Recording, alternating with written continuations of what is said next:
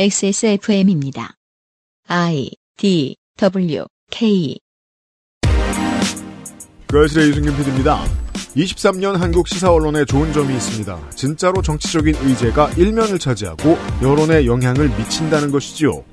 나쁜 점은 그 의제에 대한 정부 여당의 수행 능력일 뿐입니다. 분야별로 최악을 날리는 현 정부의 실무 프로세스, 그 중에서도 제일 이상한 외교 문제에 대해 애증의 정치클럽에서 이야기해봅니다. 세월호 구주기 주간 목요일 그것은 알기 싫답니다.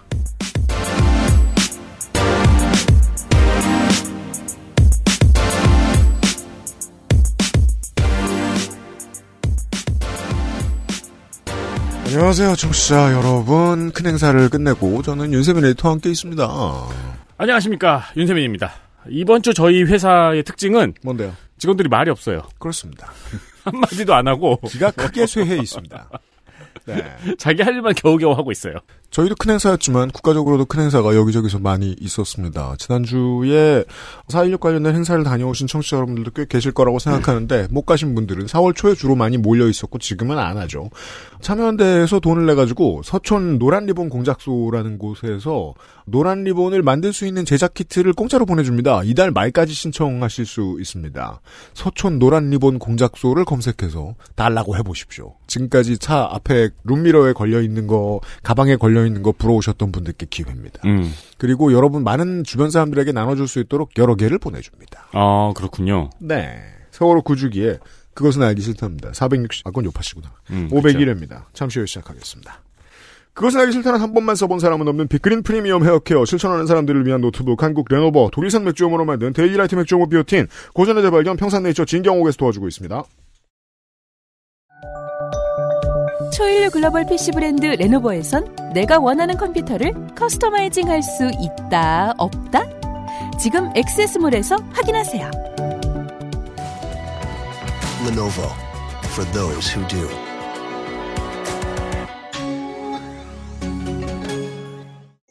병풍 추출물 70%, 비오틴, 판테놀, 4가지 과일 추출물, 이 모든 걸 하나로 빅그린 시카 샴푸, Big Green 중건성용 탈모 샴푸 빅그린 시카 다른 제품과 원료를 비교해 보세요. 다른 제품과 다려낸 방식을 비교해 보세요. 진짜가 만든 진짜. 고전의 재발견. 진경옥. 평산네이처. 이래라 불효자들 가정의 달이 가까워 오고 있습니다. 돈 쓰셔야죠? 그 밥 한 끼 먹는 게 그렇게 싫어요 참 이 불효자들은 그렇습니다. 제 얘기예요 제 얘기. 맞아요. 그래서 진경옥이 행사를 시작합니다. 2만 원을 할인해 드려요. 네 이런 게 제일 좋아요. 뭐 15%, 30% 이런 거 없이 그냥 계산이 쉽습니다. 2만 원 할인 5월 15일까지 진행을 합니다. 진하디 진한 꾸덕 그 자체의 식감입니다. 함량 대비 제품 대비 너무나도 저렴한 가격이고요. 환절기에 허한 몸에 무언가를 채워줄 부모님이나 주변 어르신이 경로당에서 시간을 많이 보내신다면요. 얼마 전에 요파 씨에도 사연이 나왔죠. 요파 씨 459회 참고하세요. 150만 원 주고 뭐 이상한 거 사오실 거예요. 네, 어서 만들었는지도 적혀있지 않은 그런 거 사오실 거예요.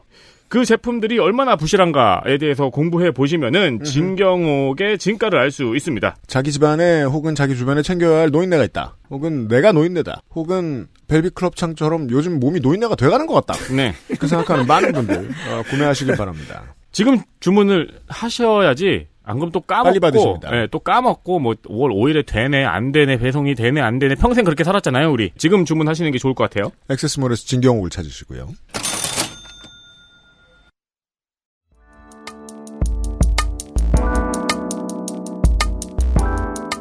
기본에 충실한 뉴스 큐레이션 애증의 정치 클럽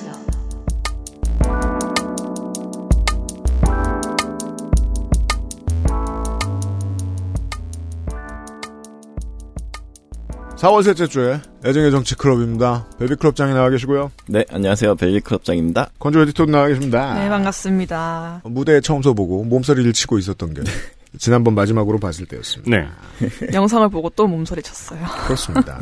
보지 말, 아, 보지 말라고 제가 말씀을 안 드렸구나. 아, 보면 안 된다니까. 그두 부류죠 우리 채널을 블락해, 블락. 몸소리 치는 분이 있고 네. 신나가지고 막 그 나중에 캡처해가지고 인스타에 올리고 막 네. 아, 구글이 악마같이 굴 수 있어요. 혹시 이거 당신 아닙니까? 이러면서 보여주려고 들 수 있어요. 혹시 블락해야 돼. 혹시 이거 당신 아닙니까는 괜찮은데 혹시 이거 당신 친구 아닙니까 이렇게 친구 알고리즘에 뜨는 경우가 있죠 그렇습니다. 맞아요. 맙소사. 연락처도 악용하나 봐요, 이 새끼들이. 네, 친구들은 다 봤습니다. 괜찮습니다. 나만 못 본 척하면 됩니다. 네. 자, 이번 주 애증의 정치 클럽 뭔가 다른 얘기들을 해보고 싶은데 정말요. 건너뛸 수 없는 것들 때문에 하는 수 없이 건너뛸 수 없는 얘기들을 최대한 몰아몰아 전해드리겠습니다. 참고로 4월은 극우의 달 XSFM에게는 어, 헬마우스도 비슷한 얘기를 준비하고 있기는 합니다. 극우 얘기를 하지 않을 수 없습니다. 왜냐하면 극우의 강력한 지지를 받는 정권이 외교를 하고 있는데요. 극우가 실제로 정권을 잡아서 한국에서 외교를 하면 어떤 모습이 될까라는 질문을 가져본 적이 있으면 지금 그 답을 여실히 보고 있기 때문입니다. 정리해 보겠습니다. 네. 첫 번째는 도청 얘기입니다. 이슈 하나.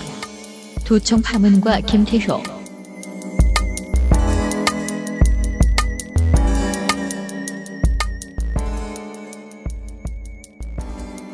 계속해서 이슈들이 많이 있는데 뭔가 계속 흐름은 비슷한 이야기를 하게 되는 것 같아서 그런데요. 네, 오늘 그래서 도청 이야기를 들고 왔습니다. 네, 정리를 간단하게 하겠습니다. 네. 지난 8일 뉴욕타임스가 미국의 군사 기밀 문건이 온라인에 유출된 사건을 보도하면서 큰 파장을 일으켰는데요. 100여 페이지 이상의 문서들에는 우크라이나 러시아 전쟁과 관련된 정보뿐 아니라 미국 정보기관이 한국, 프랑스, 이스라엘, 영국, 캐나다, 튀르키예 등 동맹국들을 도청한 상세한 정황이 들어있어서 더욱 논란이 되었는데요. 관련된 이야기들은 시사평론가들, 정치인들이 나와서 꾸준히 했을 겁니다. 네. 도청은 모두가 한다. 네. 그리고 도청을 걸리지 않는 게 중요하다. 왜냐하면 스파이란 세상 어딜 나가서도 자기가 스파이임을 들켜서는 안 되니까. 음, 그게 특이한 직업이니까 자꾸 영화 주인공이 되는 거 아니에요. 음, 그렇죠. 중요한 힘을 가지고 있으되 절대로 어디 가서 보여줄 수 없는 한계를 가지고 있으니까. 음, 예, 근원적으로 외로운 직업이니까. 네. 그 다시 말해 무슨 걸리지 말라고. 그 걸린 뒤엔 어떻게 되냐? 걸림을 당한 쪽에서 외교적 이득을 취하는 다음 수순이 이어지는 거죠. 그렇죠. 그래서 미국은 언제나 잘못된 스파이 교육을 받은 사람들이 나가서 실수할 때마다 덤탱이를 엄청나게 씁니다. 음, 그리고 한국은 덤탱이를 하나도 안 씌워주는 착한 외교를 했고요. 이거. 그렇죠. 그런 얘기죠. 네. 이렇게 하면 정말 기회가 될 수가 있는데 음. 어쨌든 되게 민감한 사안입니다. 그래서 미국이나 아니면 도청 당사국들은 굉장히 신중한 입장을 보이면서 내용이 사실이 아니다 이런 식으로 부인을 했어요. 그렇죠. 우리나라도 뭐 비슷하게 사실이 아니다고 했는데 우리는 조금 더 나갔습니다. 우리는 신중하다 못해 오히려 미국을 두둔하는 듯한 행보를 보여서 여론의 문매를 많이 맞았는데요. 맞습니다. 어, 왜 이런 반응을 보였을까 한번 차근차근 알아보도록 하겠습니다. 네. 사실이 아니다라는 게 걸린 게 이미 똑같은 행동을 우리나라에서 했었죠. 네. 네, 그 일정이 걸려서. 네네.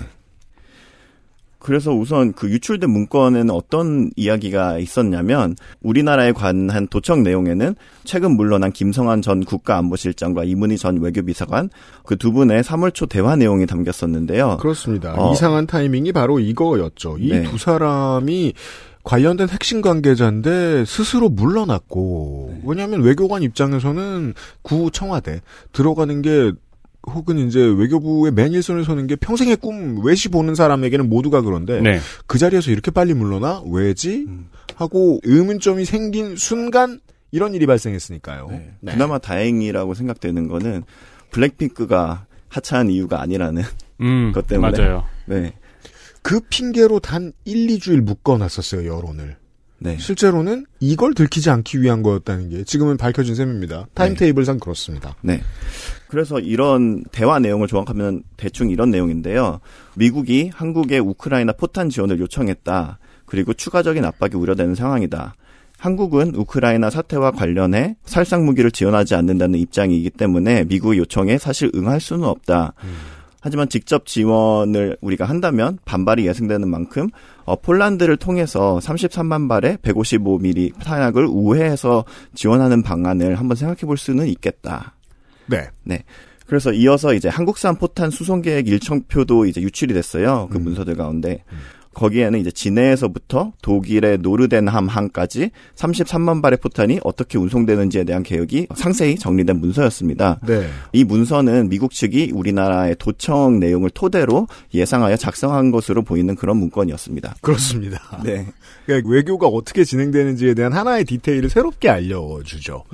공식적인 입장을 외교 라인이 논의를 해서 정해서 미국에게 알려주기 전에 이미 미국은 준비를 시작한다는 거예요. 네. 그러니까 34만 발 오늘 오케이. 그럼 다음날 어떻게 진해의 페덱스 같은 걸로 넘어가느냐. 음, 음. 저쪽이 미리 알고 있을 땐 가능하다는 거죠. 미국이 외교를 잘하는 이유를 역설적으로 설명을 해주기도 합니다. 음. 도감청을 잘하니까. 네. 맞습니다. 게다가 또 이 문제에 대해서 그 외교관들을 많이 만나보고 다녔던 매우 현 정부에 대해서 공격적인 기자들이 이미 지금 우리가 녹음하고 있는 오늘 시점에 다 파냈죠. 이거 운송하는 기사의 인터뷰도 나왔고 음.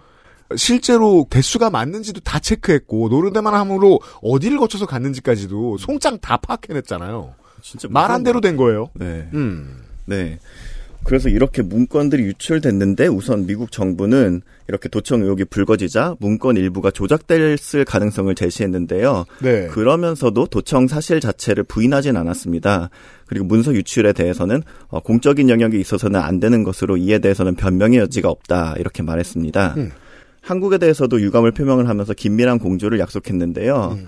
어, 향후 조치에 대해서는 조사해보겠다는 그런 원론적인 입장만 내놨습니다. 그러니까 두 글자로 배째죠. 그 보수를 열렬히 지지하는 어떤 고관여층 시민들이 궁금해하는 지점이 이겁니다. 오, 왜 우리 정부는 절대로 뭐라고 안 할 태도를 가진 사람들인데 지난번에 한일 정상회담 전후에도 그 태도를 봤잖아요. 근데 왜 먼저 숙이고 들어가지? 하나. 어, 일단 미국의 외교관들은 상식적인 사람이고요. 걸렸으면 개욕 먹는다. 일단 자기도 잘리 잘리게 생겼고 백악관에서 이걸 아는 사람들이기 때문이기도 하고 한국 언론이 깐 게 아니잖아요. 뉴욕타임즈가 깐 거잖아요. 음. 네. 이 타임테이블을 보수의 어떤 사람들은 헷갈려 하더라고요. 음. 걸려도 아무 일 없을 정부인데 왜 이렇게까지 하지? 우리 곤란하게? 뉴욕타임즈가 했으니까 그렇지. 뉴욕타임즈를 우리가 소환조사하지 못하잖아요. 전용기에 안 태우지도 못하고. 네. 네. 그렇게 했는데 대통령실은 11일 도청 의혹에 대해서 터무니없는 거짓 의혹 이렇게 일축했습니다. 그래서 네. 미국이 조금 머쓱하게 됐는데 백악관을 혼쭐 내줬어요. 장, 장발장 신부죠. 그렇습니다. 그 은초 때는 원래 네 겁니다. 그렇습니다. 이해의 선물이라고 하죠. 네. 그거 아직도 가르칩니까? 와. 장발장이 훔쳤다고 했는데 안 훔쳤다고. 굉장히 종교적인 태도로 외교를 하고 있는데요. 네. 네. 이에 대해서 또 근거는 제시하지 않았어요. 음. 그리고 또 국민의힘 소속 국방 외통 정부위원들은 이런 정부의 공식의 입장에 발을 맞추며 민주당의 비판에 이렇게 반박했는데요. 어, 민주당은 언론 보도를 마치 사실인 양 확정짓고 주권 침해, 대통령직 졸속 이전에 따른 안보 공백이니 하면서 대정부 정치 공세와 반미 선동에 혈안이 돼 있다. 반미. 네, 반미. 맛있죠. 나왔습니다. 네. 맛있죠. 맛있죠. 처음에 대통령실과 백악관이 했던 말이 똑같았어요. 네. 문건 일부가 조작됐을 것이다. 음. 네. 이건 미국이 말하면 당황해서 저러는구나. 라고 생각할 수 있는데 한국이 말하면 우리는 한국에 앉아 있으니까 이 생각부터 해야죠. 그럼 사실인 문건 상당수가 빠져나갔다는 거잖아. 그렇죠. 부인하려면은 문건 일부가 조작됐을 거라고 이야기하지 말고 도청돼서 보도된 그 내용은 전혀 사실이 아니다라고 이야기를 해야지. 그 정치적 기술이 재밌더라고요. 원래 정치적인 수사라는 건 누구를 홀리고 더 나아가서 누구를 적극적으로 속이기 위해서 만드는 말이잖아요. 음. 문건 일부는 거짓이라는 말은 대체 누굴 속이기 위해 만들었을까? 음. 정치를 생각할 때는 내 말을 진심으로 들어줄 사람이 얼마나 어리숙할지에 대한 계산이 제일 중요합니다. 그 감각이 제일 중요한데 음. 이 말에도 속을 거라고 생각하는 사람들 정도만 데리고 가겠다는 의지로 볼 수밖에 없습니다. 음. 상당수가 유출됐다는 말을 뒤집어서 한 말일 뿐인데 네. 음. 그렇죠. 조작만 맞습니다. 강조하면서 내용이 또 거짓은 아닌 거죠. 그렇게 애매하게 사실 말하면 되고 프랑스나 이스라엘 같은 국가들도 그런 식으로 애매하게 얘기를 했는데 어떤 기자는 그거를 point out 하더라고요. 그러니까 그냥 사실이 아닌 내용이 있다라고 말하는 것과 사실이 아니다라고 말하는 것과 이거는 거짓이다. 이거는 완전히 터무니없는 거짓말이다. 완전히 조작된 거다. 음. 위조다. 이렇게 말하는 거는 완전 뉘앙스가 다르다고. 그렇죠. 근데 합니다. 우리는 그냥 어 이거는 그냥 조작된 거다. 이렇게 말해버렸잖아요. 그렇죠. 그래서 한 걸음 더 나아간 거였는데 음. 이렇게 말하면서도 또한 또 애매한. 네 애매한 계속 알쏭달쏭한 태도를 보였는데요. 음. 똑같은 기자회견에서 여당은 이렇게 설명을 했어요. 음. 정보의 수집 대상은 적군만 아니라 아군도 포함된다. 국가적 차원에서는 정보는 외교 관례상 정보 출처와 내용 등에 대해서 알아도 아는 채 하지 않는 것이 성숙한 태도이며 다소 불미스러운 사실이 드러났을 때도 양국 간 조치는 물밑에서 이루어진다. 네. 네. 봐주겠다. 네. 무엇보다 이제 김태효 국가안보실 1차장의 발언이 가장 논란이 되었었는데요. 12일 미국에 도착한 김태효 차장이 미국이 우리에게 어떤 악의를 가지고 도청했다는 정황은 발견되지 않았다라고 말했습니다. 네. 그렇죠. 그러니까 도청을 했는데 네. 막 아, 배고파. 그럼 밥을 줄 생각으로. 그렇죠. 뭐. 쓸데없는 TMI. 겨울 시즌만 되면은 그런 사회부 기사들 가끔 나옵니다. 남의 집 전기를 끌어다 쓰는 사람들에 대한 이야기. 도전이라고 하죠. 음. 그걸 도전이라고 네. 하죠. 한국에서 도청이라는 단어의 어원도 그런 걸로 저는 알고 있어요. 어. 왜냐하면 옛날에는 가장 하이테크 기기가 라디오이던 시절, 음. 그래서 방송국 같은 건 이제 국가가 대한제국 말기죠. 처음 만들어내던 시절에는 이게 하이테크 기기니까 당연히 일련 번호가 다 있어야 되고 관이 관리를 해야 되는 거예요. 라디오를 하나 사면 일련 번호를 등록하고 관련돼서 수신료를 내고 그래서 라디오를 듣는. 그래서 라디오가 집에 나오는 집은 잘 사는 집인 거죠. 음. 근데 트랜지스터 기술이 있는 동네 아저씨들은 많기 때문에 음.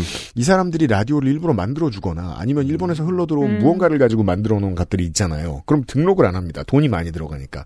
대신에 옆집 전파를 주워다 쓰죠. 음. 그때 도청이란 단어가 처음 만들어진 거라고 저는 알고 음. 있어요. 제가 이 말씀을 왜 드리냐면 훔친 거란 소리입니다.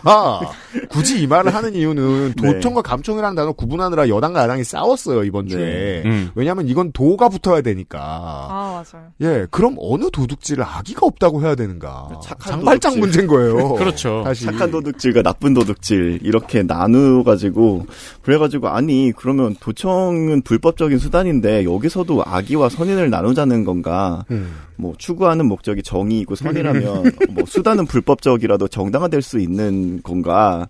그래서 참 마키아벨리를 소환해야 할 것만 같은 그렇습니다. 철학적 질문을 남겼는데요. 네.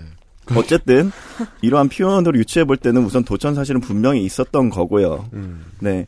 그리고 이는 14일 유출 용의자가 미국에서 체포되면서 더욱 기정사실화됐는데요. 네. 어, 참고로 너무 어이가 없었는데 음. 유출 용의자는 2001년생 잭 테세이라 일병으로 매세추세츠 공군 방위군 소속 음. 군사통신망 관리를 담당한 것으로 알려졌습니다. 일병이. 네, 일병이 일개 일병이 음. 그랬는데 목적도 그냥 본인이 운영하는 디스코드 채널에서 그냥 멤버들한테 어 나 이런 사람이다 음. 이렇게 과시하기 위해서 문서를 유출시킨 것으로 파악이 돼요. 아, 인증이었군요. 네, 음, 그렇죠. 네. 음. 그래서 이를 통해서 정말 미국에서 정보 관리를 이렇게 어이없이 하나? 약간 이런 너무 어이없는 그런 허점이 드러나기도 했는데요. 그러니까 고작 일병이 1급 기밀 문서를 집에서 들고 와서 이제 사진을 찍어서 올린 거거든요. 일곱 기밀 네. 문서가 일병이 접근 권한이 있었던 것도 신기하네요. 아, 그래요. 아무리 네. 관련 보직이라고 하더라도. 네, 그거 그것도 그런데 또 그거를 집으로 가지고 왔어요. 그래서 이제 그 본인 집에 있는 테이블에다가 올려놓고 이렇게 사진을 찍었는데 음, 그걸 통해서 이제 FBI나 이렇게 유출해가지고 이제 체포를 했더라고요. 이제 기밀에 대해서는 네. 이런 류의 기본기들을 가르치고는 합니다. 뭐 제가 군대 있을 때 배웠던 것까지 다 종합해서 얘기하면 병사는 그 미국하고는 또 병사의 권한이 좀 다르긴 합니다만 병사들이 3급 기밀 이상을 취급한다는 건 저는 어느 군대에도 없다고 알고 있어요. 저는 2급까지 했던 것 같아요. 저. 넘어가고 넘어가면 저는 이건 범법은 아닙니다만 저도 이런 짓을 한 적이 있습니다. 대외비 문서는 대외비라고 찍혀 있는 거 어디서 주문해 가지고 빈 종이 받아오잖아요. 어, 네. 네. 그거 몇 개 집으로 들고 온 적이 있어요. 빈 종이. 네. 대외비 출력용 A4.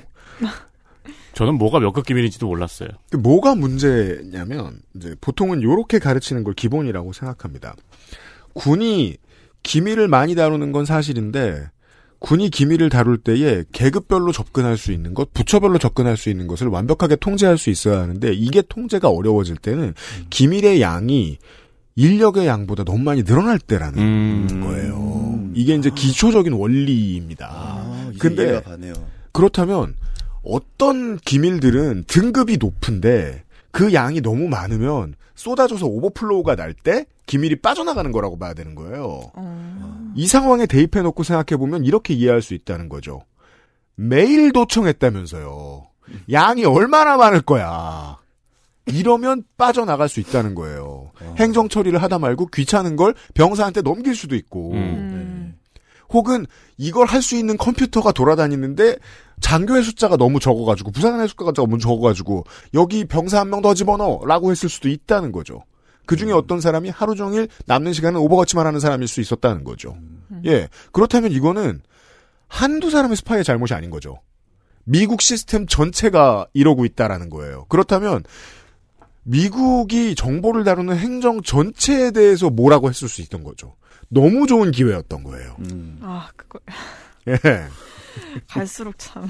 다시 한번 타임테이블을 좀 들여다보자고요. 네. 한국이 정부가 좀 엉성한 것 같다라는 궁금증을 가장 많이 받았을 때는 이제 주 69시간 얘기 네. 했을 때였어요. 대통령이 그렇게 생각한다고 했다가 저 뭐냐 고용- 공약도 냈다가 나중에는 대통령이 혼자 그렇게 생각하시는 것 같다고 했다가 음. 정부에서 장관이 막판에 가서는 잘 모르겠다고 했다가 그랬다 이제 또 추진한다고 다시 합니다. 네. 네. 다시 집어넣었죠. 그, 그 전국이 지나갔다고 생각했는지 서로 대화가 안 되는 시스템도 보통은 인력들이 모여가지고 그러니까 시스템이 영성하게 만들어질 때는 실력에 비해 너무 적은 사람이 있거나 실력에 비해 너무 많은 사람이 있거나 일이 너무 많을 때인데 그러면 회의를 똑바로 안 한다는 거잖아요.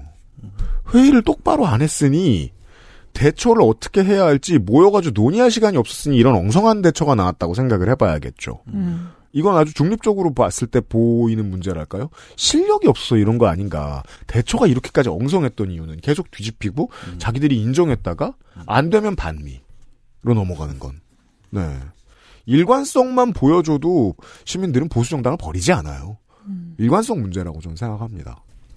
결론이 이상했던 게 아니라 결론 자체가 안 나서 이렇게 된 거다는 거죠. 네, 그렇죠. 결론을 내줄 대통령. 음. 쉽게 말하면 대통령. 대통령이 여기에 시간을 충분히 쓰지 않은 게 아닌가. 네, 그래서 어쨌든 김태우 차장은 이제 미국 국빈 방문 조율을 일정을 마치고 15일 돌아왔는데요. 음. 그러면서 이제 양국이 이것을 함께 전화 위복의 계기로 삼자는 인식이 확고하게 일치한다 이렇게 말하면서 네가 그렇게 나를 궁금해하는지 몰랐어. 그렇게 궁금했다니. 앞으로 잘 지내보자. 앞으로 잘 지내보자. 앞으로도 네. 자주 연락할게. 그러니까 자주 연락할게잖아. 네, 우리 더 많은 걸 서로 내가 알아- 너무 알아- 소홀했던 것 같아. 네. 내 인스타를 그렇게 많이 들여다보고 있는지 몰랐어. 좋아요도 누르지 그랬어. 그래서 이번 논란을 오는 26일 한미 정상회담 의제로 다룰 계획은 없다 이렇게 밝혔는데요. 가장 중요한 말들이 다 한 사람의 입에서 나왔습니다. 그래서 외교 문제에 관심이 없으셨던 분들이 김태호가 대체 누구야? 라고 궁금해하시는 분들이 계세요. 음. 음. 그래서 일단 저자세 외교 논란은 계속되고 있고 그럼에도 불구하고 일단 덮고 가겠다는 뜻으로 해석되는 부분입니다. 그렇습니다. 그래서 이제 아무리 정부가 인기가 없어도 정부 발 보도 자료와도 같다고 말할 수 있는 아젠다 기사들은 계속 쏟아져 나오잖아요. 우리가 이번에 이런 걸로 곤경에 처했는데 다음번에 무슨 이슈로 넘어가고 싶다라는 문제. 지금 그래서 대통령실이 두 개 들고 나왔거든요. 직원들의 고용 세습과 또 마약. 이거 들고 나왔어요. 이거 풀고 있어요. 요즘 이제 슬슬슬 풀어요. 이게 이길 수 있느냐? 근데 도청은 아직 못 이기는 것 같아요. 새 아젠다들이. 네.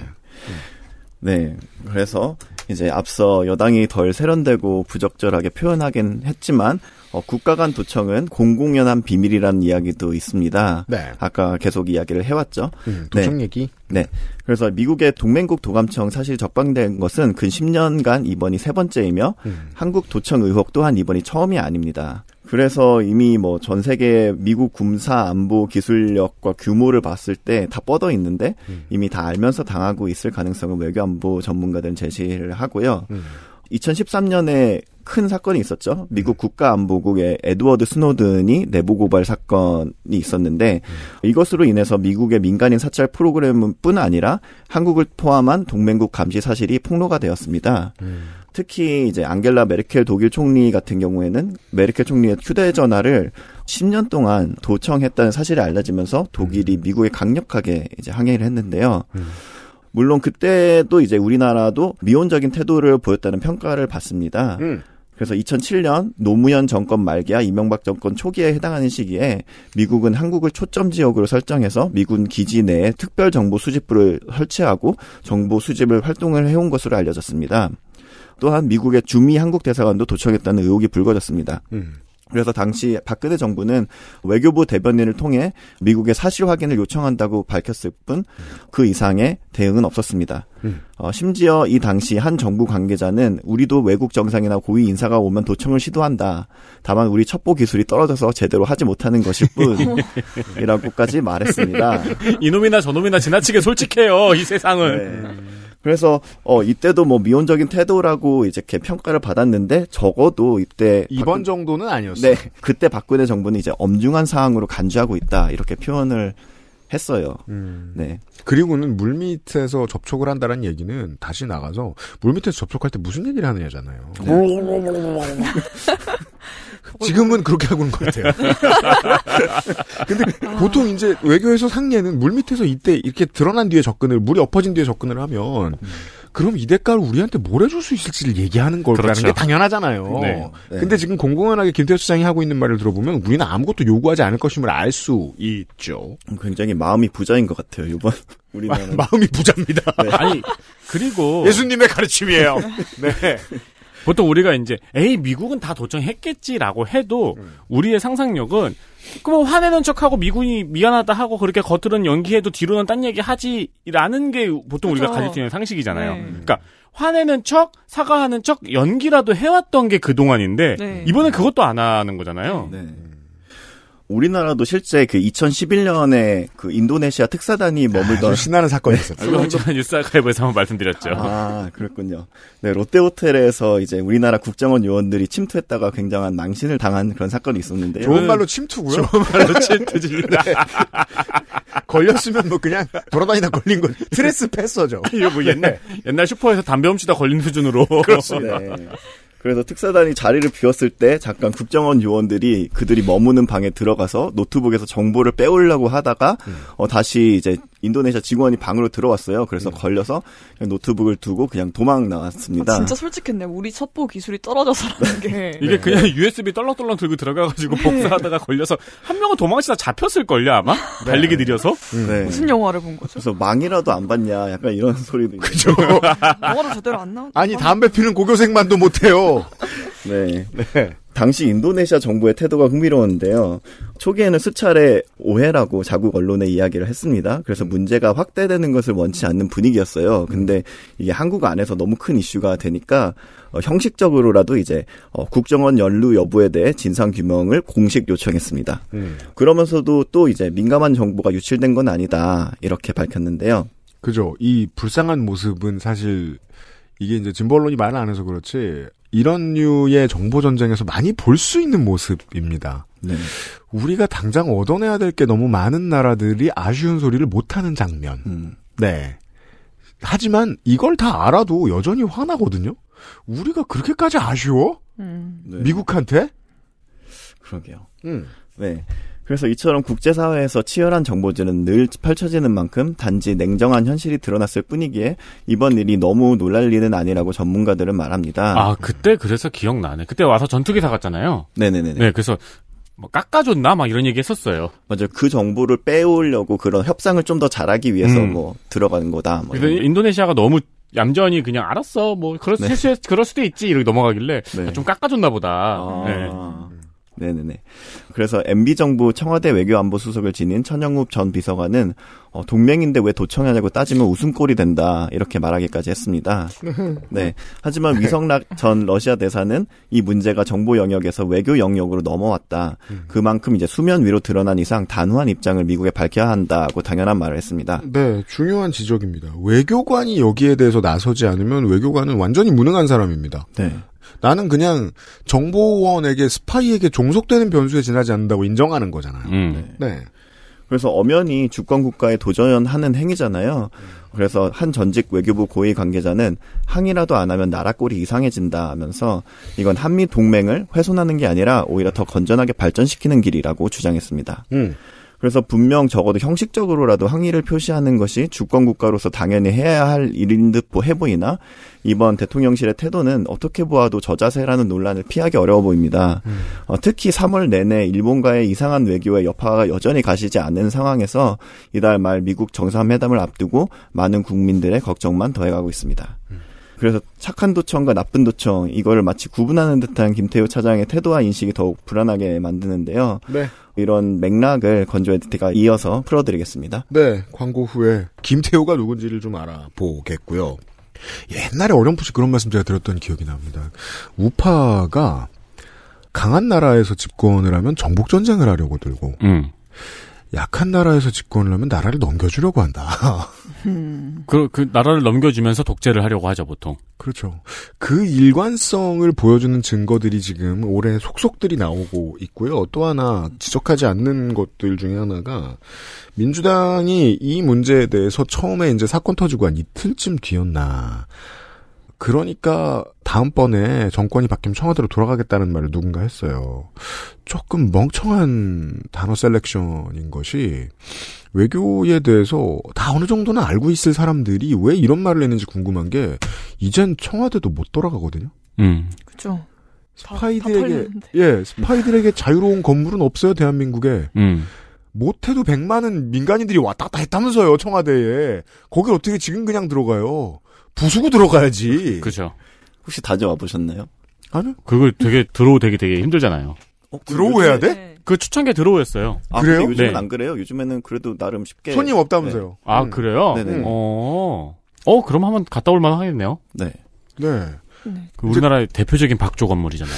그 얘기 유명해져가지고 이제 많이들 아실 거예요. 러시아와 미국이 처음에 동맹을 맺을 때 이제 모스크바에 미대사관 들어가면서 아무리 해도 도청을 당하길래 다 부순 다음에 처음에 했던 거 다 부순 다음에 그 터에다가 모든 자재를 미국에서 실어와서 지었다 라는 음. 얘기를 말입니다. 지금도 어. 미국은 그렇게 짓고 있어요. 음. 네, 음. 모든 국내에서 미군 기지라든가 뭐 네. 도청을 방지해야 될 건축물을 지을 때 모든 자재를 다 미국산을 가지고 와서 아. 짓고 있어요. 맞아요. 그래서 제가 되게 특이하다고 생각했던 게 그 제가 미국에서 막 이렇게 하다가 이제 한국에서 이제 군대를 가서 군 안에서 이제 미군 기지를 갔는데 그냥 되게 어 완전 여기 미국인데 약간 이런 느낌이 들 정도로 음. 완전 모든 게 다 미국식이었던 거예요. 그 네. 디테일은 어디서 볼 수 있냐면 목재와 벽이 한국에 없는 거죠. 아. 미군 부대 들어가 보면. 맞아요. 예, 방- 그러니까 방- 패티만 미국에서 온 게 아니에요. 그렇지. 우리는 패티 먹고 신나지만 옥상도 녹색이 아니고. 네 그리고 7만 표 안 써요. 네. 미국에는 이제 네. 건물에 들어가면 화장실에 이제 칸막이들이 막 굉장히 넓거든요. 맞아요, 어. 맞아요, 맞아요, 그것도, 맞아요. 그것도 재현이 돼 있고 이렇게. 음. 네. 네. 그 자재, 그 나무를 쓴 네. 거잖아요. 네. 음. 그럼 진짜 지금 청와대 그대로 다시 들어가면은 청와대 초등학생들 다 털렸죠? 약간 이것도 가능한 거 아니에요? 미국이 문제가 아니라. 네. 그, 왜냐면, 그 전까지 수십 년 동안, 다 털렸지. 그러니까 무슨, 인테리어 하나 바꾸고, 뭐, 그림 하나 걸고, 심지어 이제 거기에 상주하는 보안 직원들 치약 칫솔 하나 들여가지고 올 때도 다 검사하던 그곳을 지금 민간에 지금 몇 달 동안 100만 원대 개방을 했는데 거기 이제 못 들어갑니다. 네. 예. 답은 모두 사라진 거예요. 음. 민주당은 그렇게 말하는 게 더 나았을 거예요. 음. 네. 광고 듣고 김태우 얘기를 좀 해봅시다. XSFM입니다.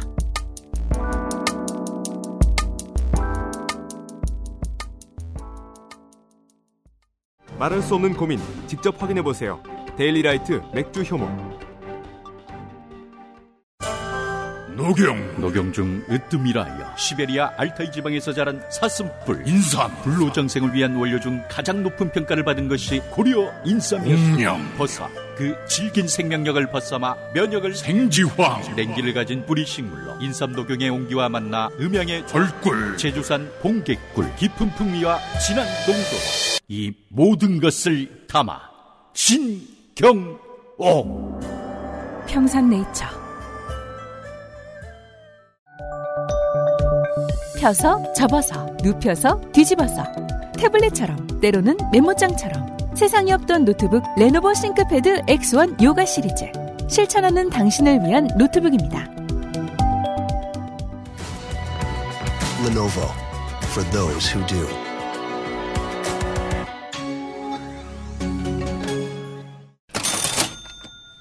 자, 공개방송 때 수고해주신 많은 회사들이 있었어요. 한국 레노버도 그랬습니다. 레노버 500회 현장에서 150명이 스타벅스 커피 쿠폰을 받아 가셨어요. 어, 여기 앉아 계신 출연자들에게는 금시초문이죠. 그렇죠. 네. 우린 대기실에 갇혀 있었으니까요. 추운 방에 가다 놓고 있었어요, 네. 제가. 네. 좋은 거 가져가셨네요. 꾸르꾸르 먹었었어요, 그래도. 아, 맞아요.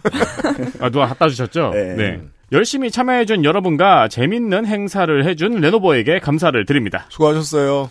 액세스몰을 경유해서 레노버 몰에서 XSFM 쿠폰을 사용하세요.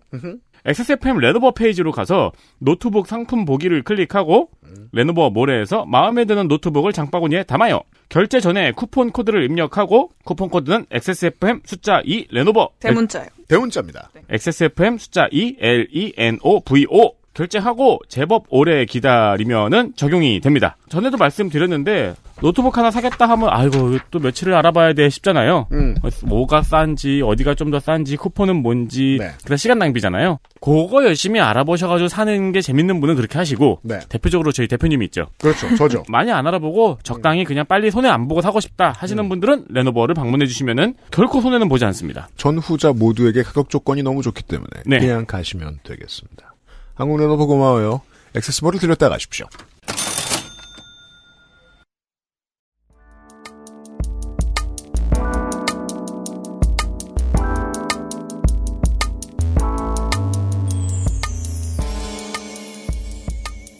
그렇죠. 이 정치인은 잊혀지는 것만한 무기가 없습니다. 정치인들에게. 제가 이제 지난번에 이제 그 40대, 50대가 2000년대의 정치를 기억하기 때문에 지금 어떻게 반응하는가에 대한 말씀을 드린 적이 있었습니다. 그 문제는 보수에도 해당됩니다. MB 정부 때를 기억할 필요가 없거나 기억하지 않는 사람들이 있다면 가장 좋아하는 건 누굴까?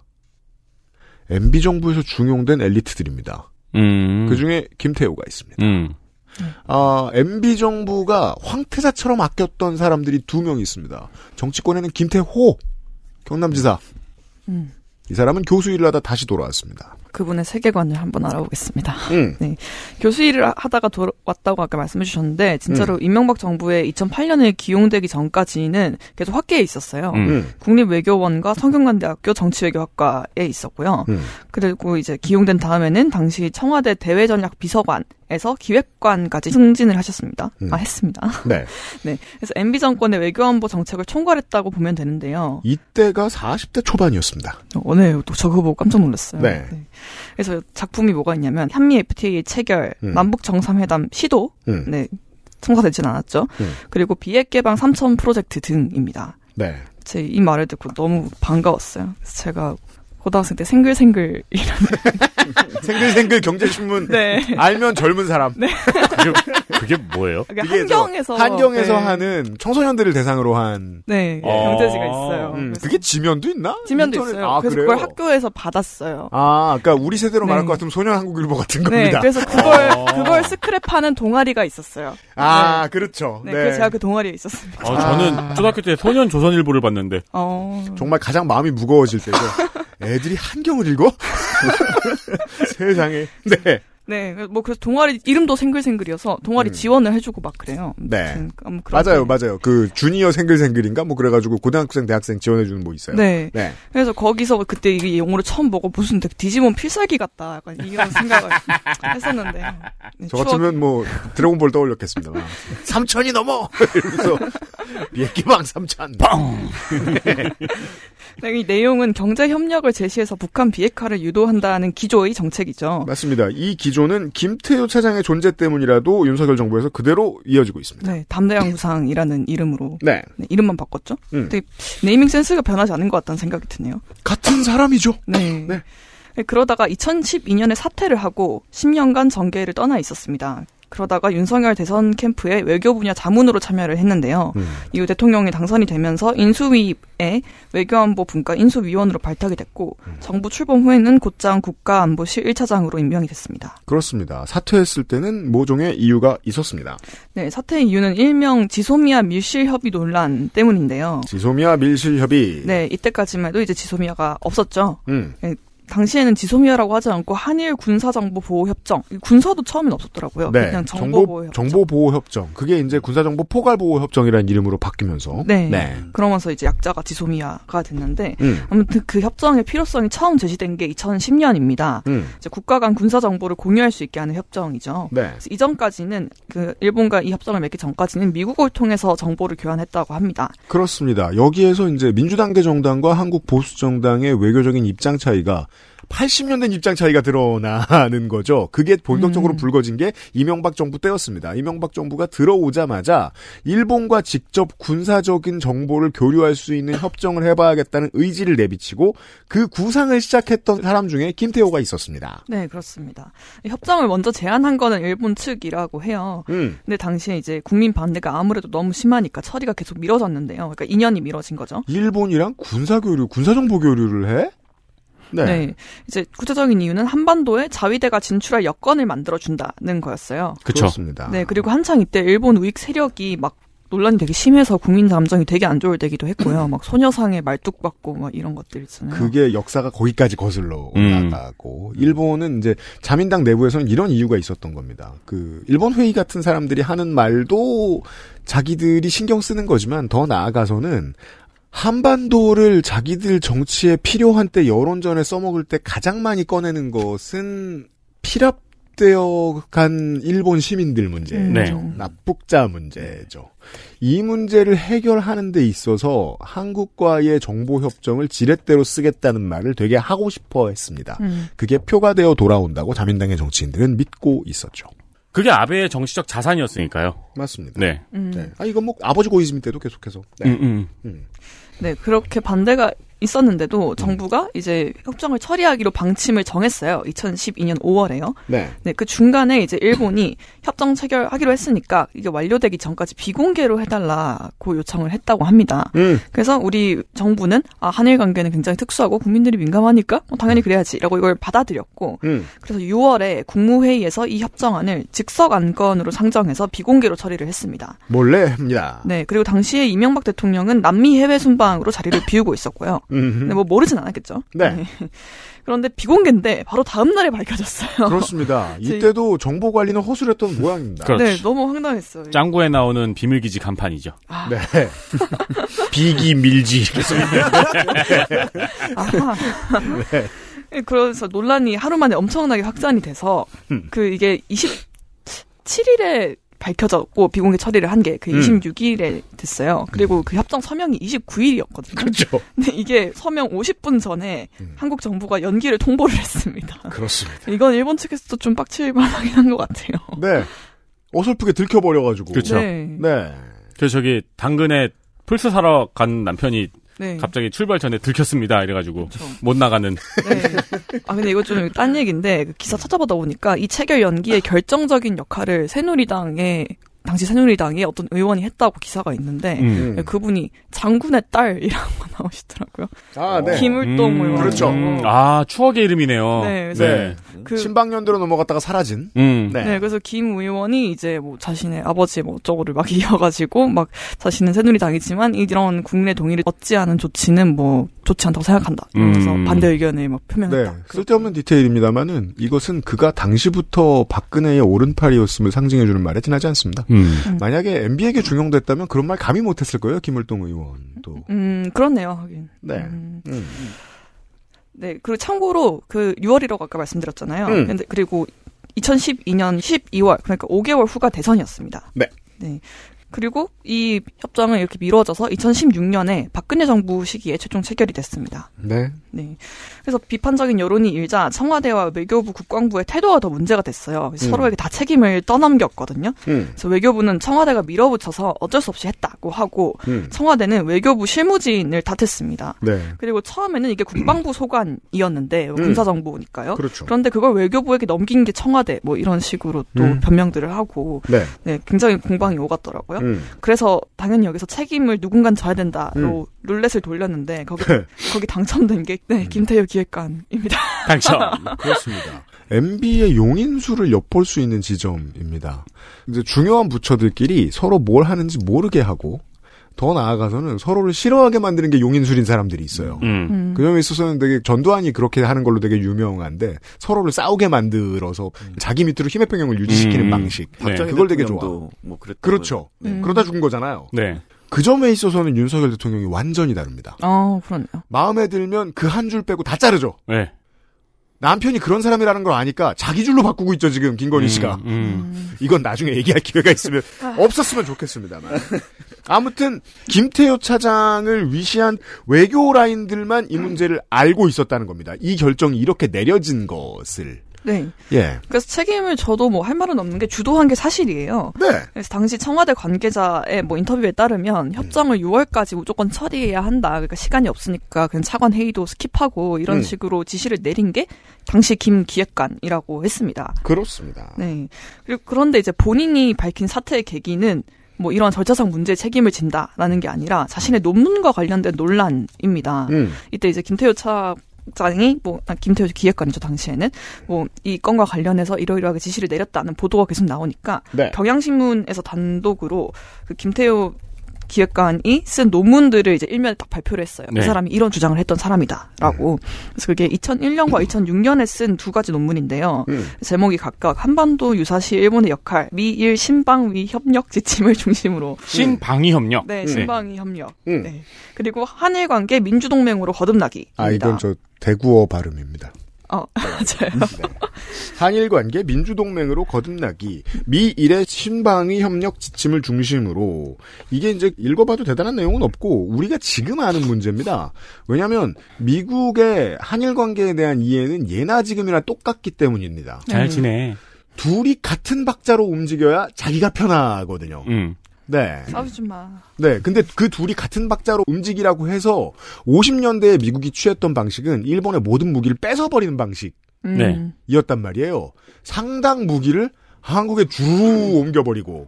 근데 그런다고 해서 한일의 관계가 좋아질 리는 없잖아요. 그건 음. 상관이 전혀 없는 문제잖아요. 네. 네. 근데 둘 다 돈 많은 나라가 됐습니다. 또 50년이 음. 지나고 보니까 음. 70년이 지나고. 아, 그렇네요. 보니까. 그 상황이 되게 다르네요. 네. 그리고 한국은 국방력을 이만큼 키웠어요. 그걸 가지고 절대 오른쪽을 쳐다보지 말라는 거예요. 미국의 마음은. 여기서 오른쪽이란 태평양. 음. 예. 왜냐하면 이미 그 짓은 북한이 하고 있기도 하거든요. 음. 음. 예. 북한은 자기들이 설득할 수 있는 범위를 넘어선 존재들이고. 그러면 한국이 그 많은 우리가 만들어준 무언가를 가지고 왼쪽을 쳐다보길 바라는 거죠. 그러자면 일본과 잘 지내야 됩니다. 음. 그건 70년째 변함없는 의지고 이걸 받아들인 국내의 학자가 있었는데 그 중에 김태호가 있었죠. 이 논문 제목은 지금 보니까 약간 웹소설 제목 같지 않아요? 대체 역삼을? 한일 관계 민주동맹으로 거듭나기. 어. 한반도 유사시 일본의 역할 미인 신방위 협력 지침을 중심으로. 어. 일본 혼자 레벨업. 그렇죠. 네. 그런 느낌. 그렇죠. 그 웹소설 톤으로 하려면 약간 좀 더 눈 떠보니 한일 관계가 민주동맹이었던 사연. 뭐 그렇죠. 이런 그렇죠. 식으로. 네. 미일 신방위 협력 지침의 건에 대하여. 아, 맞아요, 맞아요. 문장을 완결하면 안 되는. 네. 네, 아무튼 그 이 논문 두 논문의 이제 핵심은 한반도 유사시에 일본 자위대가 개입할 수 있다는 겁니다. 그또 논문 일부를 옮겨 보면은 일본이 한반도 유사 사태에 개입하는 것이 기정사실화되는 것은 평상시 대북 억지력을 증대시키는 효과가 있을 것이다. 네, 그- 그리고 자위대가 주권 국가로서의 교정권을 사용하지 못하는 상태에 영원히 있어야 한다는 논리는 대단히 편협하다. 네. 놀랍지 않습니까? 것들입니다. 지금 자민당이 하는 말을 무려 몇 년 전입니까? 20년 전에 네. 했어요.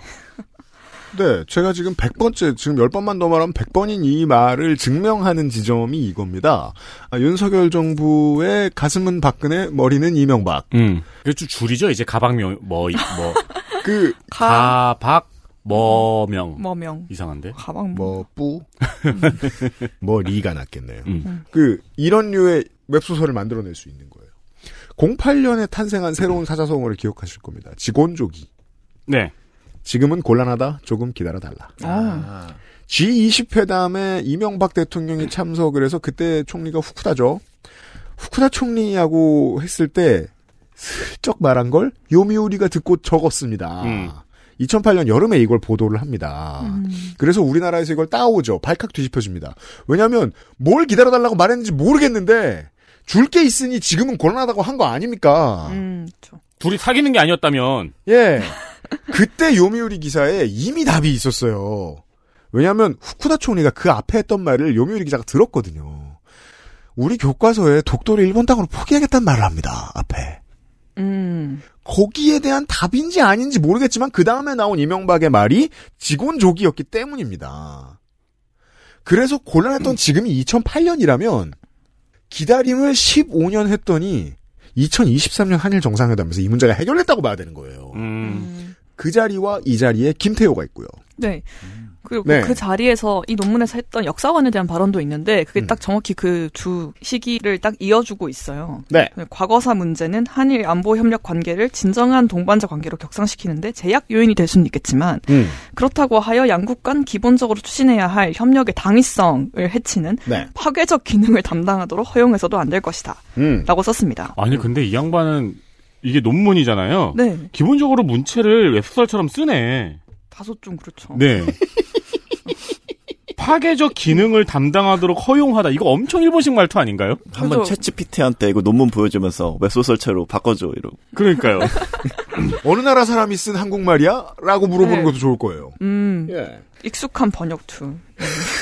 보통은 네.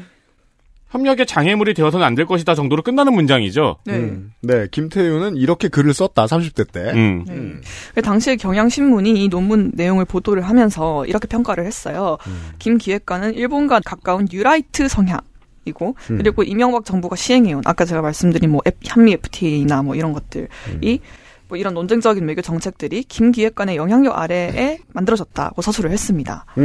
음. 이처럼 비공개 협정이 친일 외교 논란으로 번지니까 김 차장이 이명박 대통령에게 부담이 가는 것을 우려를 해서 자진 사퇴를 했다고 밝혔는데요. 음. 그리고 아까 전에 직원 조기를 말씀하셨는데 네. 사태 바로 다음 달에 이명박 대통령이 독도를 최초로 방문을 했습니다. 그렇죠. 네. 이 직원적인 문제를 덮기 위한 퍼포먼스였어요. 중요한 거는 이 사의를 밝힌 이유가 오직 이명박 대통령에게 부담이었죠. 그렇죠. 논문, 네, 논문 내용이 자기가 문제적인 것을 인정한다, 혹은 뭐 음. 국민 정서에 맞지 않는다라는 얘기를 해- 하거나, 사과한 적은 없습니다. 네, 뭐 지소미아 체결 과정도 마찬가지였어요. 나의 충심을 질투하는 이가 너무 많아서 아, 음. 그, 그 물러난다. 그 뭐죠? 관동별곡인가요? 아니 그냥 지금 지은 거예요.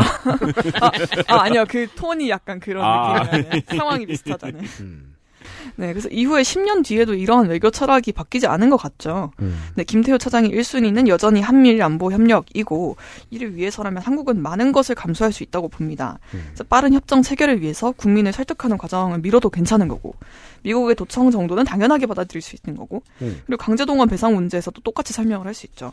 근데 제가 뭐 이렇게 해석을 다 일일이 모든 사안에 붙일 필요도 없이 정계에서 물러난 10년 동안에도 계속 일관성 있는 메시지를 내놓았어요. 그래서 음. 그걸 가져오는 게 제일 쉬운 것 같거든요. 맞습니다. 네. 네, 2017년에 조선일보에 실은 칼럼의 제목이 한미일 안보 협력 말고 다른 길은 없다.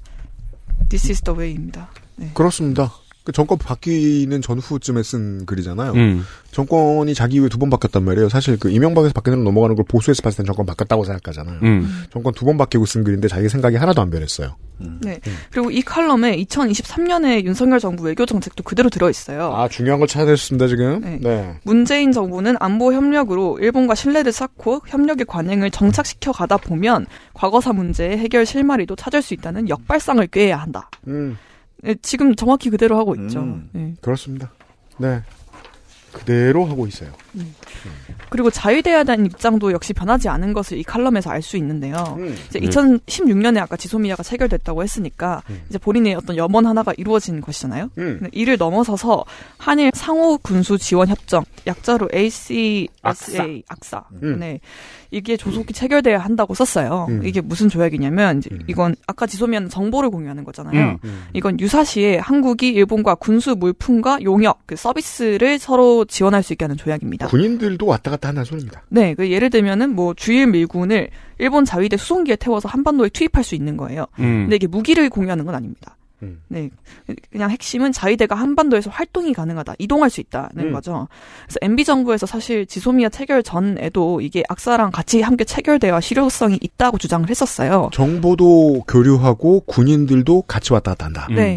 네. 그런데 이제 지소미아 논란이 생기니까 악사도 논의가 아예 중단돼 버려서 이건 지금까지 체결이 안 된 상황입니다. 음. 그래서 지소미아에 대해서도 여론 반발이 굉장히 컸는데 이거는 사실 더 민감한 사안인 거죠. 그렇습니다. 네, 그래서 사실 뭐 저는 그 지소미아의 존재를 그때 노제팬 운동을 한참 할때 음. 그때 처음 알았거든요. 네. 그래서 그게 당연히 있는 걸로 저는 받아들여졌어요, 사실. 맞아요. 오래된 네. 줄 아는데 2016년에 생겼어요. 네, 그렇죠. 그래서 네. 사실 뭐 지금 이제 다시 악사 얘기를 한다면 그때와 같은 반발이 있을까 싶은 생각이 들기는 하거든요. 자, 지소미아가 발효가 되고 난 다음에 몇 년, 안, 1년쯤 됐을까요? 1년이 채 안 됐을 때였나요? 정권이 바뀌죠, 한국이. 네. 네. 그 다음부터 지소미아는 그 전에 총리 대신과 그 전에 우리나라 대통령이 뭐 오케이 한 거니까 가 대신에 사사건건 트집을 잡았어요 민주당 음. 정권은 그래서 곧 막히죠 이게 이 길이 막히고 음. 그 다음부터 아베가 심각한 반응을 보이면서 악화 일로로 접어듭니다 지소미아는 이런 식으로 언제든 무너질 수 있는 문제였어요 음, 그래서 여기가 끝인 줄 알았죠. 제가 오늘 이 방송을 하면서 얘기하고 싶었던 가장 중요한 이유가 그 악사 때문에 그렇거든요. 이 ACSA는 한국의 보수 정권이 한두 번만 더 들어서도 체결될 겁니다. 제 생각에는요. 예. 그러면 한국 땅에 자유대가 들어올 일은 어, 곧 일어날 것이고요. 네. 그러면 서로 교류한다고 하잖아요. 동맹국가 간에. 여기에 문제는 반대항이 성립되지 않는다는 겁니다. 한국군이 일본 갈 일이 없습니다. 그렇죠. 네. 예. 북한이 뭐 쳐들어와도 한국에 먼저 오겠지. 사모안들이 쳐들어오지 않는 이상 음. 그 지들이 알아서. 해군이 그렇죠. 많은데 네. 상호적인 교류가 아닙니다. 근데 이걸 왜 하는가? 한국 땅에 굳이 미군도 아닌 다른 나라 군대가 들어오게 하여야 할 이유는 무엇인가? 김태효가 그렇게 믿기 때문이다. 네. 네. 그렇죠. 그 믿음이 10년 동안 또 변하지 않은 걸 저희가 방금 확인을 했잖아요. 음. 네. 그리고 그 사람은 지금도 그 자리에 있고, 그럼 뭐 추진 가능성이 없지는 않겠죠. 정말로 아까 말씀하신 것처럼. 그렇습니다. 이미, 네, 이미 뭐 추측하는 보도들이 되게 많더라고요. 네. 맞습니다. 네. 게다가 지금의 그 여당의 그 국회 내부 구성을 봐도 여기에 그렇게 반대할 만한 사람들이 원내에도 별로 없고요. 여기에 반대할 만한 그나마의 가치관을 가지고 있을 사람들은 박근혜로 인해서 한 번, 윤석열로 인해서 두 번 밀려났습니다. 음. 지금 다음 총선에 공천을 받을 가능성이 거의 없는 몇면들이 떠오르실 겁니다. 음. 그 사람들이 그나마 보수 정당의 안에서 배지를 달고 있을 때 이걸 막아줄 만한 사람들인데 그 사람들 없잖아요. 그리고 실제로 가장 큰 밀월 관계를 가지고 있는 사람들은 내일 말씀드릴 극우 친구들입니다. 음. 그들은 이걸 막아주지 않을 겁니다. 김태호의 세상입니다. 음. 지금은. 그런, 어, 근데 생각해 보니까 최근에 뭐 박이백서인가요? 그, 그 방위백서. 방위백서. 네, 네, 네. 북한을 적이라고 딱 그렇죠. 쓰는 그런 일종의 최근에 많이 나오는 북한 관련된 규정들이 빌드업처럼 느껴지기도 하네요. 뭔가 민주정부가 음. 재집권에 성공했던 2000년대 초반에 이 대적관을 없앴죠. 네. 20년 만에 뒤집은 거예요. 그 정치를 조금만 깊이 생각해봐도 알 수 있습니다. 북한이 적이 아니었는데 다시 적이 됐기 때문에 대적관을 바꾸는 게 아니라 정치적으로 북한을 이용해 먹을 필요가 있기 때문이라는 거고 그 네. 필요는 가장 간절한 건 일본 그리고 미국이라는 걸 말입니다. 한간에서 이런 얘기를 합니다. 김태호 차장 외에 몇몇 극우적인 학자들이 나카소네 야스히로상을 수상했다. 음. 아, 네. 네.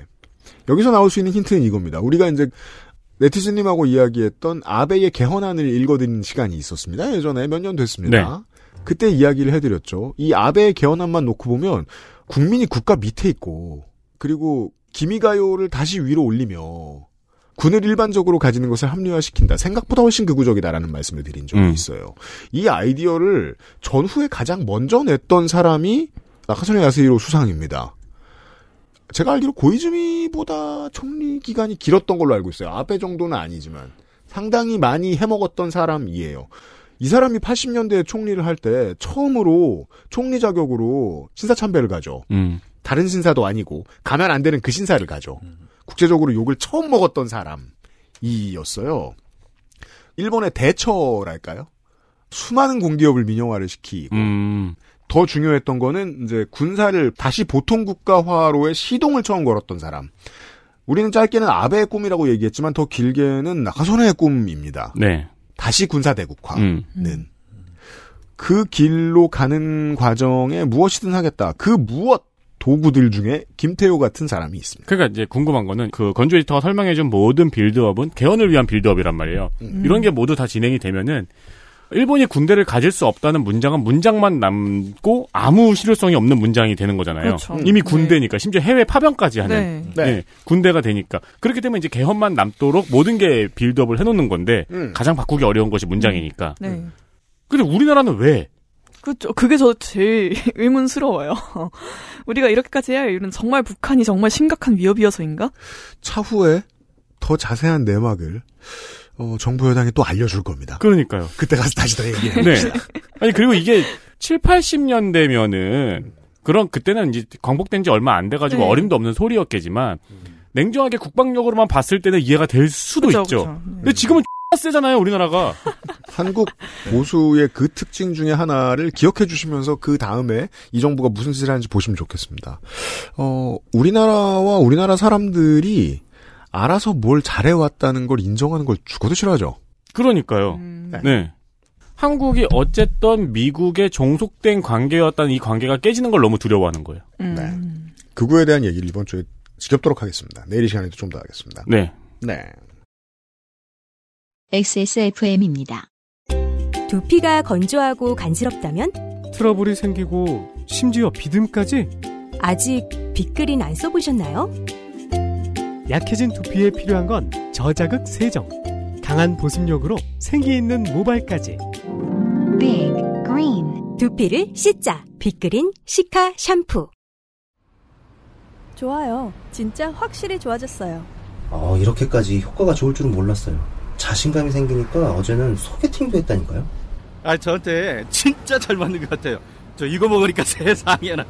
아, 저 이마선을 따라서요. 잠먹. 야야, 잠만. 마고 마고 마고.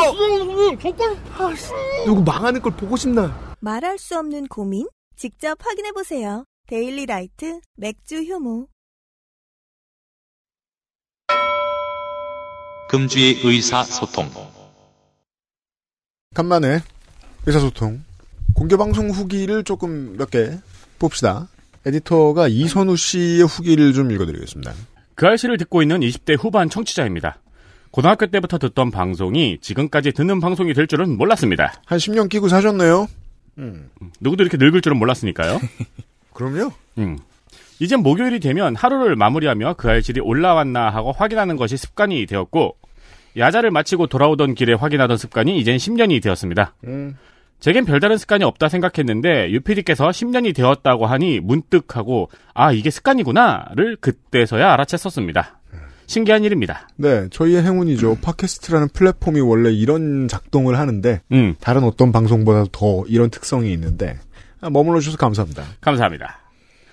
오래도록 목소리만 들어오던 유피디님 및 게스트분들을 실제로 보고 조금 낯설었는데 목소리를 들으니 퍽 친근하게 느껴졌답니다. 이게 이제 애니메이션 성우들 실제로 볼 때의 느낌이죠.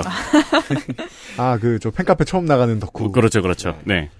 그 친숙함은 온전히 저만의 것이기에 그것을 드러내는 것이 결례일까봐 그리 반겨하지는 못했던 것 같습니다. 아, 그 엄청난 결례를 저지르고 가는 중년들 줄 서 있는 거 보셨잖아요. 아, 결례 많이 있었어요. 결례쟁이들. 반가웠어요? 네. 네. UMC님의 준비하는 시험 합격을 기원해주신 사인 역시 감사합니다. 탈락할 거라고 써드렸던 것 같은데, 기억에. 네. 정말 좋았는데 너무 떨려서 표현이 안 되더라고요. 아무튼 감사했습니다. 공개 방송을 듣고 보니 왜 이 방송을 계속 들어왔었나를 알 것 같다는 생각이 들었습니다. 개별적으로 올라오는 방송을 듣다 보니 게스트분 각각의 토픽이나 개성은 알고 있었으나 15분씩 짧은 시간 동안 거의 모든 게스트분들을 만나고 보니 떠오른 생각은 유피님께서는 역시 사회 또 정치를 기능적으로 보는 시각이 편집 방향에 있었구나라는 깨달음을 얻었던 것 같습니다. 네, 그런 건 굳이 말할 필요 없죠. 음. 누가요? 저는. 아, 네네, 네. 저는 그런 기능적인 접근이 좋았던 것 같습니다. 그리고 그게 세상을 조금이나마 나아지게 할 수 있는 시각이라 생각합니다. 그런 면에서 저는 너무 실용적일 수도 있습니다. 네. 하지만 UMC님의 편집 방향에서 그런 부분이 오랫동안 너무 뜨겁지 않고도 차가운 온도를 유지하면서 정치 그리고 사회에 관심을 유지할 수 있는 방법이 아닐까 싶습니다.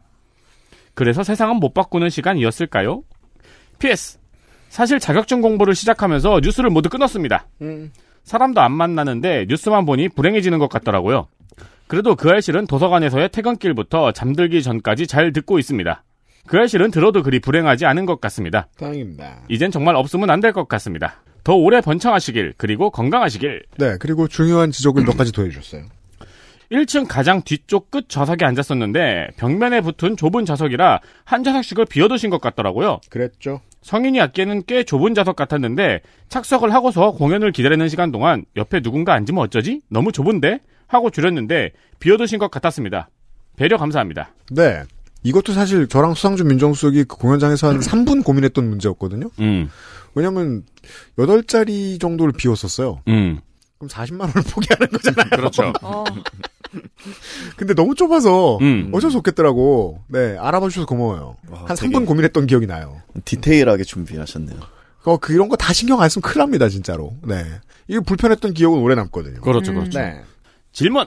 윤세민 에디터님, 강연에서 말씀하신 란도셀 이야기는 혹시 공개방송 전 방송에서 언급하신 적이 있으신가요? 전 기억 안 나는데요. 들어본 이야기 같기도 하고 한데, 이전에 방송들의 뉴스 아카이브 시간을 찾아도 못 찾겠더라고요. 혹시 이 글을 읽게 된다면 간단하게라도 알려주시면 감사하겠습니다. 에디터. 없습니다. 없어요. 근데 이게 국내에서도 조금 관심 있는 사람들끼리 화제가 잠깐 됐었어요. 그렇다고 하는 것 같더군요. 네, 저도 그 경로를 통해서 알게 되었고요. 그런 다음에 물론 일본 웹을 막 열심히 번역기를 돌리면서 찾아보기도 했지만, 음. 그래서 아마 어, 오다가다 웹서핑을 하시다 그런 데서 보셨을 수도 있습니다. 음. 네. 어쨌든 방송에서는 말씀드린 적이 없는 걸로 기억하고 있습니다. 네, 답은 간단합니다. 바라는 점. 편집하는 임직원분들께 힘든 일일 수도 있으나 방송을 나흘로 늘리시지는 못해도 못해요. 고봉밥도 좋으니 러닝타임 긴 방송 자주 해주세요. 15분 배정을 하니 다들 하실 말씀이 많은데 꽤 참고 있는 거구나 싶더라고요. 그랬는데 5시간 했잖아요. 그죠? 여기 또 6시간, 체감은 6시간이었나봐요. 또 6시간 공개 방송을 듣고 보니 길어도 너무 재밌더라고요. 네. 여기에 대해서 애증의 정치 클럽 분들이 답변해 줄 수 있을까요? 더 긴 방송을 할 수 있을까요, 우리는? 저는 개인적으로 딱 좋았던 것 같아요. 저희는 4분이었잖아요. 네. 아 근데 근데 왜냐면 저는 저는 진짜 민망했거든요. 거기 서 있는 게 492회부터 나와서 이거 500회라고 네. 나왔는데 저희 입장에서는 뭐더 얘기할 수 있으면 좋겠지만 이분들의 허리 건강을 생각하면은 그리고 더안 중요한 건 이제? 평상시 방송이 더 길어도 되겠느냐. 평상시요. 그거는 이제 지금 저 방에 있는 서상준 민정수석을 데리고 와서 일단 그 사람만 이 1번 네, 네. 메이저를 가지고 있고요. 네. 예, 그 그러니까 두 분은 만약에 이제 여기서 이제 방송 시간이 더 길어진다. 괜찮을까요? 어 그러게요. 전 끝나고 나가면 이제 네. 별이 떨어질 텐데 밖에서. 어 아마 아니 그러니까 저는 준비할 수 있는 시간이 충분하면 괜찮을 것 같은데 안 해단 소리. 약간 좀비가 될 수도 있을 것 같아가지고 준비하느라고. 음. 하라고 하시면 해야죠. 저도 20대 때는 저렇게 말했습니다. 네, 상해 이상호 씨한테는 그러니까. 제가 답하는 게 좋겠습니다. 안 돼요, 안 돼. 못해요, 못해. 힘들어, 힘들어. 네. 공개 방송 같은 경우에는 이제 게스트들의 피로도를 생각하면은 그 대기실과 이제 상수 무대 옆에서 시간이 다르게 흘러요 아. 각자. 그래서 전혜원 기자 같은 경우에는 진짜 내내 준비를 계속하고 있더라고요. 자기 올라가는 전 시간까지 대본을 음. 계속 보고 있더라고요. 어, 맞아요. 네, 핸드 휴대폰으로 대본을 계속 보고 있었고 옆에 있는 북극연님도 휴대폰을 계속 보고 계시더라고요. 그래서 연습을 하시나 보다 싶어서 가까이 갔더니 스도쿠를 하고 있더라고요. 사람마다 다르죠. 네, 사람마다 다르게 흘러갑니다. 네. 중요한 건 다들 이제 그냥 방송을 할 때도 엄청나게 긴장을 하고 많은 준비를 한다는 거예요. 제 도수치료 해주시는 원장님이 어쩌다 보니 그렇게 되셨는지 모르겠는데 요새는 그 연예인 분들 고객이 좀 늘어났다고 하더라고요. 음. 어. 배우고 뭐 가수고 그냥 그냥 연예인들이에요. 네. 잘생겨 보이고 예뻐 보이는. 음. 근데 몸이 너무 딱딱하고 너무 힘들겠다는 거예요. 음. 음. 왜냐하면 그래서 얘기 들어보면 무슨 행사 있을 때, 뭐 촬영할 때, 화보 있을 때. 그 전에 어마어마하게 스트레스를 받아서 몸이 딱딱하게 굳는다는 거죠. 음. 그러면은 신경통이 어마어마하게 오거든요. 그렇죠. 겁나 잘생겨 보이는 그 외모 뒤로. 네. 그 정도까지는 아니지만 방송을 오래 한다는 건 몸에 어마어마한 무리는 맞습니다. 어, 그렇죠. 평상시에 쓰지 않는 특정 몸의 부위들을 너무 많이 써요. 엄청 intense하게 많이 써요. 음, 음. 건강을 많이 해치면, 즉 러닝 타임이 길어지면 방송 오래 못 해요. 음, 지속 가능성을 위해. 네, 이선우 씨는 10년 뒤부터 제 말이 무슨 말인지 아시게 될 겁니다. 열심히 사신다면. 그렇죠. 지금 자격증 공부 중이시잖아요. 네. 그 이제 후반. 붙고 나서 한 네. 5년 지나면 아직은 또 몸에 무료 구독 기간이거든요. 네. 어, 되게 적절한 비유네요. 그렇습니다. 괜찮을 겁니다. 그 팔다리가 패키지인 줄 아셨죠? 저를 이해해 주세요. 자, 그리고 익명의 달은 다녀가신 분이에요. 저는 중국에서 손뭉텅이 꽃가루와 싸우며 살고 있는 공부로 노자입니다. 장학금으로 신나게 항공권 구입해서 지난 주말에 한국에 다녀왔습니다. 토요일 아침에 비행기를 타고 김포에서 내린 후 곧장 남친 집으로 가서 아리수로 깨끗하게 씻고, 아, 즉 먼지가 많다 이런 소리죠. 자기 계신 곳에. 음, 음. 즐겁게 공개 방송에 참석했습니다. 공개 방송 보려고 잠깐 들어오신 것 같아요. 평소 직접 뵙고 싶었던 어. 분들을 네 가까이서 뵐 수 있어 너무 행복했네요. 비행시간 2시간 남짓 걸리는 물리적으로 가깝지만 심리적으로 아주 멀어진 나라에서 공부노동자로 살면서 그동안 XSFM이 많이 힘이 됐습니다. 아, 청취자로서는 더 멀죠, 중국은. 듣기 좀 어려우셨던 네. 걸 알고 있어요. 음, 네. 아, 그렇겠네요. 듣는 노하우들이 다 있으시죠. 네. 언젠가부터 그 중국이 저희 저 아이플 막아가지고. 음, 그렇죠. 네. 공개 방송에서 받은 선물들 너무 좋네요. 커피 쿠폰, 쿠키, 영양제, 치약 모두 모두 잘 쓰겠습니다. 액세스몰 제품들 한국 갈 때마다 구입해서 중국에서 써야겠어요. 인민 피해 벌어서 한국에서 열심히 소비하겠습니다. 아니, 이분 많이 받아가셨네. 네. 받을 수 있는 거 거의 다 받아가셨네요. 네. 음. 요즘 위안화 벌기 쉽지 않거든요, 한국에서. 중국으로 돌아온 지 며칠이 지났는데도 공개 방송의 여우는 꼬리뼈의 통증과 함께 여전히 가시지 않네요. 어, 이선호 씨, 이런 이유도 있습니다. 그러니까요, 이선호 씨 이렇다니까요. 네. 그동안 수고 많으셨고 20주년, 30주년 기대해 봅니다. 그리고 다른 얘기인데 공개 방송에서 알실이 회색 셔츠를 남친이 사줬는데 그거 입고 남친 집 화장실 청소하다가 락스가 한 방울 튀어서 팔뚝에 분홍점이 생겼어요. 분홍점을 볼 때마다 자꾸 거슬리네요.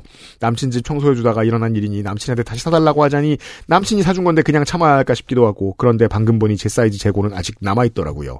다시 사달라고 해야겠죠? 물론 다시 사는 거 좋은데요. 제가 에디터가 하는 걸 봤는데 역시 좀 아는 사람은 다릅니다.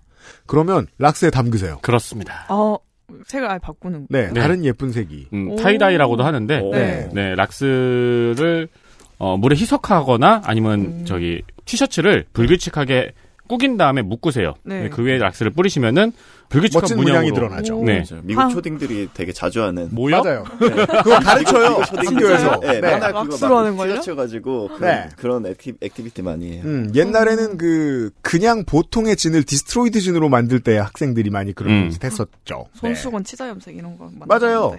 그걸 모든 걸 넣어보시는 거예요. 그렇죠. 어. 네. 해보시면 예쁜 분홍색이 될 수 있어요. 뭐 락스를 쓰실 때 장갑이나 환기는 당연합니다. 필요하셔야 됩니다. 네. 어, 한정판이 되겠네요. 그리고 이분이 알려주셨는데 몇몇 앱과 플랫폼에 따라서 이제 그 아이씨를 그냥 들을 수 있답니다. 음. 중국에서. 오. 된대요. 풀어줬나봐요. 고마워요, 공산당. 음, 고마워요, 시진핑. 네. 끝으로 이진호 씨께서 과거 컨텐츠들 듣다 보면 예전 공개 방송을 듣게 됩니다. 그때마다 파란색 스튜디오에서 녹음하신 컨텐츠에 비해서 음질이 좀 거북한데 이번 그 알실 500회 공개 방송의 음질이 너무 훌륭합니다. 최고. 아 예전 요파시 공방의 음질도 좋았습니다.라고 말씀해 주셨는데 베이비 클럽장한테 이런 걸 묻고 싶어요. 사장더러 뭐 잘한다, 뭐 못한다 이런저런 얘기 많이 해주는데 그건 내가 할 수 없는 일들이 되게 많잖아요, 그죠? 알고 보면. 어, 어, 제 눈치 보고 있습니다. 그러니까 칭찬을 들었는데 내가 잘한 게 아니고 욕을 먹었는데 내가 못한 게 아닌 게 많잖아요. 네네. 그렇습니다. 알겠습니다. 아, 지- 직원이 앞에 계셔가지고. 음, 음. 아, 내가 잘한 것처럼 생각하고 있는 직원이 앞에 있어서 네. 아, 근데 저는 그래도 많이 인정을 어. 해드리는 편이죠. 어, 근데 이 공방의 음질 같은 경우에는 대표님이 잘하시는 부분도 있는 게 과거 공개방송 컨텐츠와 이번 공개방송 컨텐츠, 최근에 공개방송 컨텐츠에서 음질 면에서 가장 큰 차이점은 돈을 더 많이 썼어요. 어, 그 정직하군요. 근데 돈을 써도 이거는 알 수 없어요. 어, 그렇죠. 결과를 알수 네, 없어요. 네. 네. 그래서 제가 이- 이진호 씨께 드린 말씀은 저희가 잘해서 이런 일이 생긴 게 아니다. 저희 돈을 받은 사람들이 잘했어요. 예. 다음번에 또 똑같이 돈을 썼는데 얼마든지 망할 수 있어요. 아, 그렇죠. 그때 가서 나 욕하지 말란 뜻입니다. 네. 제 말은. 잘하지 않은 걸로 칭찬하지 말란 말은. 그렇습니다. 우연히 잘 됐습니다. 이진호 씨. 아무튼 많은 후기를 남겨주셨는데요. 그중에 세 분만 소개해드렸고요. 세 분께 커피비노에서 더치커피를 보내드리거나 혹은 XSFM 관여로 티셔츠를 보내드리도록 하지요. 아니면은 큐벤에서 사라락투를 보내드리기도 합니다. 그럴 수도 있습니다. 후기 많이 남겨주신 분들 감사드리고요.